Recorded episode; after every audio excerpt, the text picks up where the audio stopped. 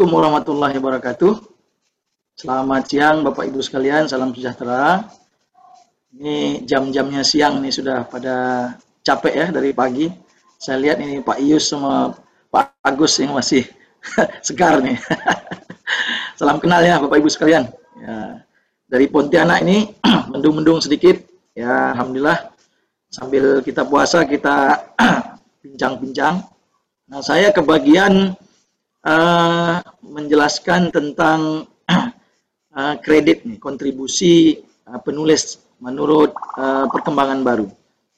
Jadi begini Bapak Ibu sekalian, di luar sana, jadi di barat khususnya, itu sekarang mulai muncul uh, apa gagasan untuk memberikan kredit kepada siapa-siapa saja yang terlibat di dalam sebuah produksi karya uh, ilmiah ya.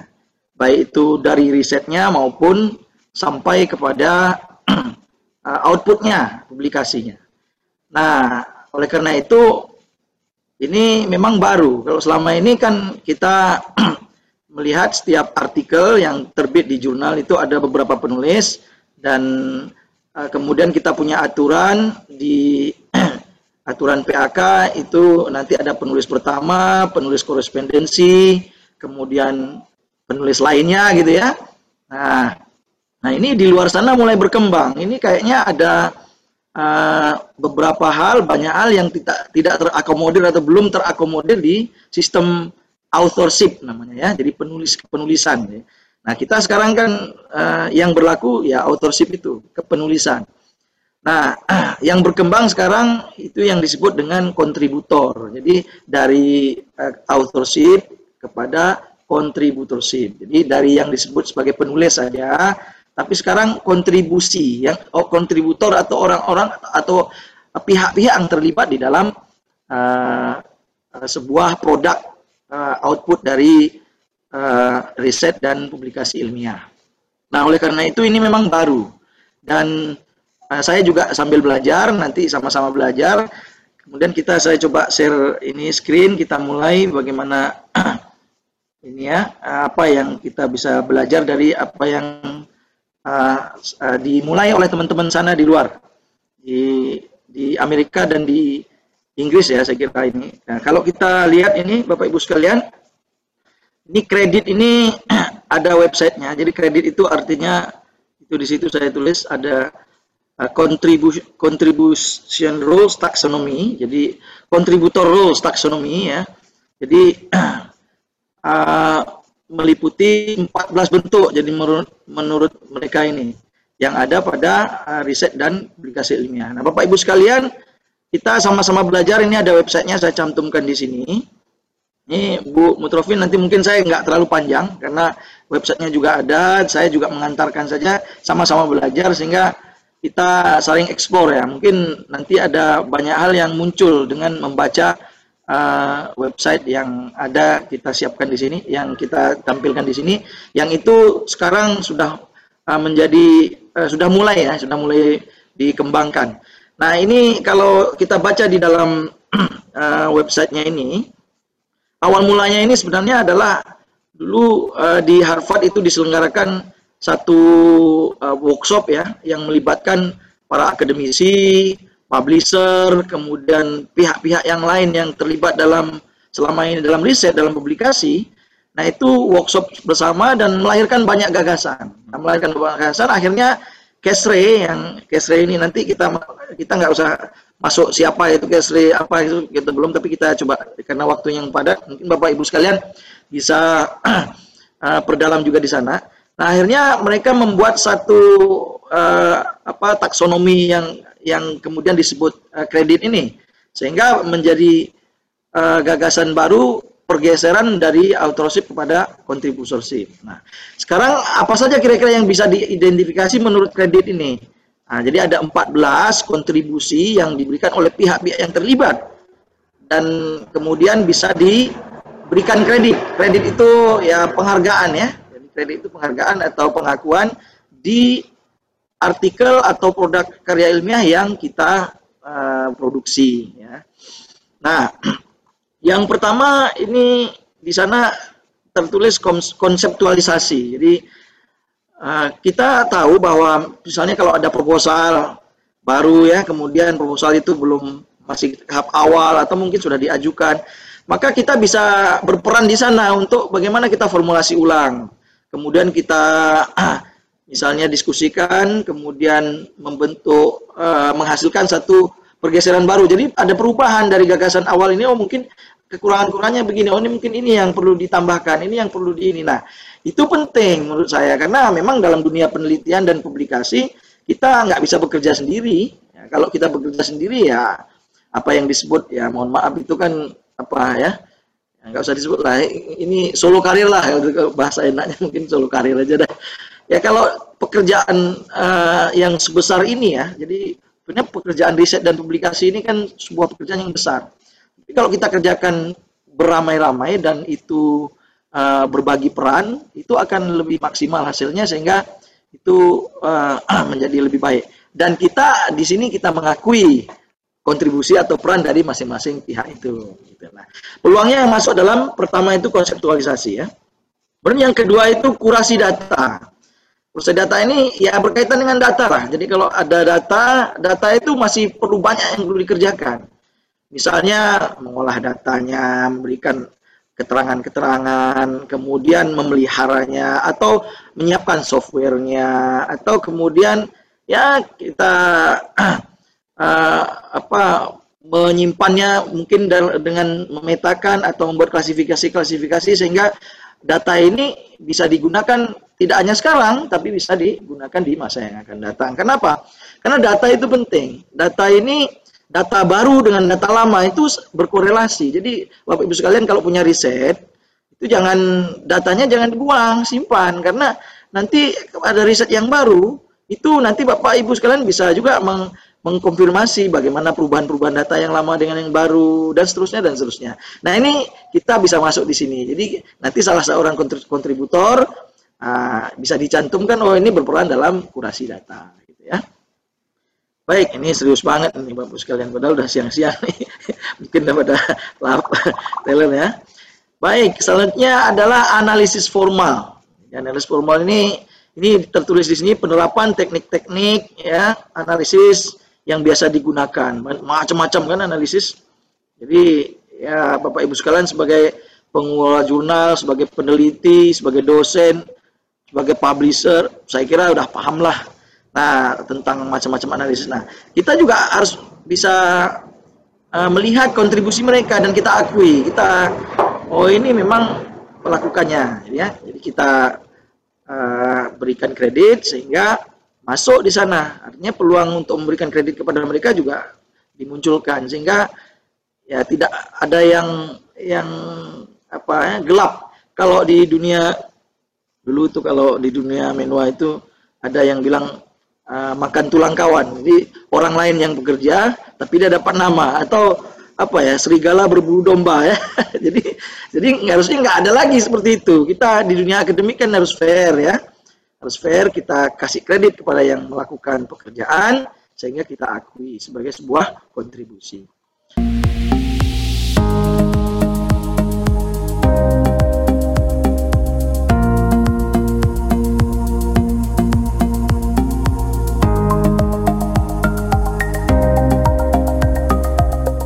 Kemudian yang keempat akuisisi biaya ya. Jadi bisa dalam bentuk memberi bantuan atau penyandang dana. Riset itu kita harus berikan kredit. Kita sebagai seorang dosen misalnya juga bisa sebagai memberi bantuan dana, jadi ada support dana, nanti disupport itu, karena pentingnya riset kan perlu dana. Ini bagian yang sangat krusial menurut saya. Dan harus dicantumkan lah. Kalau nggak dicantumkan, ya, ya itu tadi, nanti ada serigala berbulu domba. Baik, selanjutnya uh, kemudian ini investigasi. Investigasi itu ya melakukan pengumpulan data lah. Jadi pengumpulan data kan macam-macam. Ada pakai survei, ada yang eksperimen, ada yang ya kualitatif, yang wawancara, observasi, kemudian FGD dan lain-lain. Nah ini ya, kita bisa namai menurut kredit itu dinamai dengan investigasi ya peran investigasi. Selanjutnya metodologi. Ya, jadi kalau kita ini metodologi kita riset itu jelas harus ada metodologi ini satu peran yang krusial. Nah, peluang untuk memberikan uh, kredit kepada orang yang membantu kita mengembangkan atau mendesain metodologi juga penting. Jadi misalnya kita sedang proposal penelitian, kemudian kita bincang dengan uh, siapa ya orang-orang uh, yang menurut kita penting atau berkontribusi, kemudian jadilah penelitian kita menjadi lebih bagus. Nah ini atau kita bisa meminta bantuan kepada pihak tertentu seseorang yang memang bisa untuk membantu dalam hal metodologi juga bisa. Jadi nggak harus kita semuanya gitu. Ya itu makanya boleh mengembangkan, boleh mendesain atau kreasi metodologi-metodologi yang baru yang itu oleh orang lain dan kita ambil, eh, kita terapkan dalam penelitian kita. Oke, kemudian urusan administrasi. Nah, ini penting. Jadi sebenarnya urusan riset, urusan publikasi ini nggak lepas dari administrasi. Nggak jauh-jauh. Yang kita bahas tadi itu kan administrasi semua itu. Submit, syarat-syaratnya apa, kemudian macam-macam itu itu juga apa memerlukan tenaga dan menguras tenaga dan pikiran dan resource yang besar. Oleh karena itu penting ada mahasiswa kita misalnya membantu dalam hal ngurus administrasi harus kita libatkan juga kita kasih kontribusi. Nah ini menurut kredit begini. Saya kira fair ya. Jadi fair sekali kalau bahkan ada orang yang mengurus apa publikasi ini misalnya sekarang kan orang cari publikasi Scopusnya sampai harus itu harus kita kasih kontribusi. Kita kasih kredit ya atas kontribusi mereka. Ini menurut kredit. Dan saya kira fair ya. Lanjut kita yang ke delapan tentang sumber daya resource. Jadi uh, kita bisa masuk berkontribusi dalam sebuah riset dan publikasi ilmiah itu untuk menjadi ya resource bagi kelancaran atau uh, keberhasilan sebuah publikasi. Macam-macam. Jadi ada bahan-bahan, ada ketentuan-ketentuan bahan, ada contoh hasil lab, ada dan lain-lainnya lah, komputer ya. Jadi kita menjadi uh, tempat bertanya, tempat apa ya, tempat uh, untuk memberikan bantuan kepada para peneliti, tim inti ya, dan uh, publikasi ilmiah. Baik, kemudian yang selanjutnya software, ya programming. Nah, apalagi nih yang yang di kuantitatif ya, banyak sekali ya nih yang perlu di apa dimasukkan di sini kontribusi-kontribusi apa saja dan itu bisa dilihat di sini aplikasi-aplikasi komputer, algoritma dan lain-lain, kode-kode dan itu semua kalau di penelitian kuantitatif kan sangat uh, krusial sangat penting dan ini harus diberikan kredit sehingga orang yang mengerjakan itu ya memang mendapat uh, penghargaan sesuai dengan yang yang dilaksanakan oleh orangnya. Kemudian yang ke-10 supervisi. Nah, ini juga penting. Mungkin kalau sekarang kita ada dosen yang membimbing mahasiswanya, kemudian mahasiswanya kemudian uh, publish artikelnya jadi harus pakai tiga nama. Di beberapa kampus kan ada ditulis itu ya. Ada ketentuan malahan. Jadi yang mahasiswa nomor satu dosen pembimbingnya kedua. Dan itu fair saya kira. Dan itu mungkin keharusan kalau menurut saya. Kenapa? Karena ya memang kalau kita lihat skripsi kemudian tesis disertasi itu bahkan sebagian besar juga dari pembimbingnya nah nah perannya ini berbagai bentuk. Bisa dari awal memberikan gagasan atau bisa memberikan masukan atau membimbing sampai jalannya. Termasuk sebagai mentor dari tim inti. Misalnya ada satu tim nah kemudian kita jadi mentor. Nah ini bisa masuk dikatakan sebagai uh, kontribusi sebagai supervisi ya. Kemudian yang ke-11 masih ada waktu ya Mbak Mutrofin? Halo? Ya ini nanti saya ngomong sendiri ya ya Pak Yus ya. Ini setia makasih Pak Yus. kurang nah, tinggal 4 menit. Ya oke. Okay. kemudian validasi. Ya validasi ini jelas. Ini untuk mengecek uh, mana yang bagian dari riset mana yang enggak mana yang proses nah ini supaya apa? Supaya clear. Jadi enggak ada tercampur. Kenapa karena nanti bisa menjadi konflik nanti konflik di belakang hari. Ya kan? Ada kita dengar konflik kan satu artikel oh ini punya saya ini punya ini kok dulu. Ah itu ini sebenarnya untuk menghindari ya. Kita tulis semua kreditnya kita tulis dengan jelas siapa berbuat apa dan dihargai apa supaya nanti uh, konflik di belakang hari tidak muncul atau uh, preventif ya. Kemudian visualisasi, nah, bagaimana penampakan atau ya kemasan akhir lah kemasan ya, baik itu data atau kemudian dalam bentuk yang akhir ya, ya itu kita bisa lihat uh, kita kasih apa kredit kepada yang melakukannya. Kemudian writing, writing ada dua, jadi ini yang nomor 13 nomor 14. Itu writing di draft asal, nah, ini utama ya. Kalau draft asal biasanya mengaku yang nomor satu ini, jadi yang penulis utama, ya kan?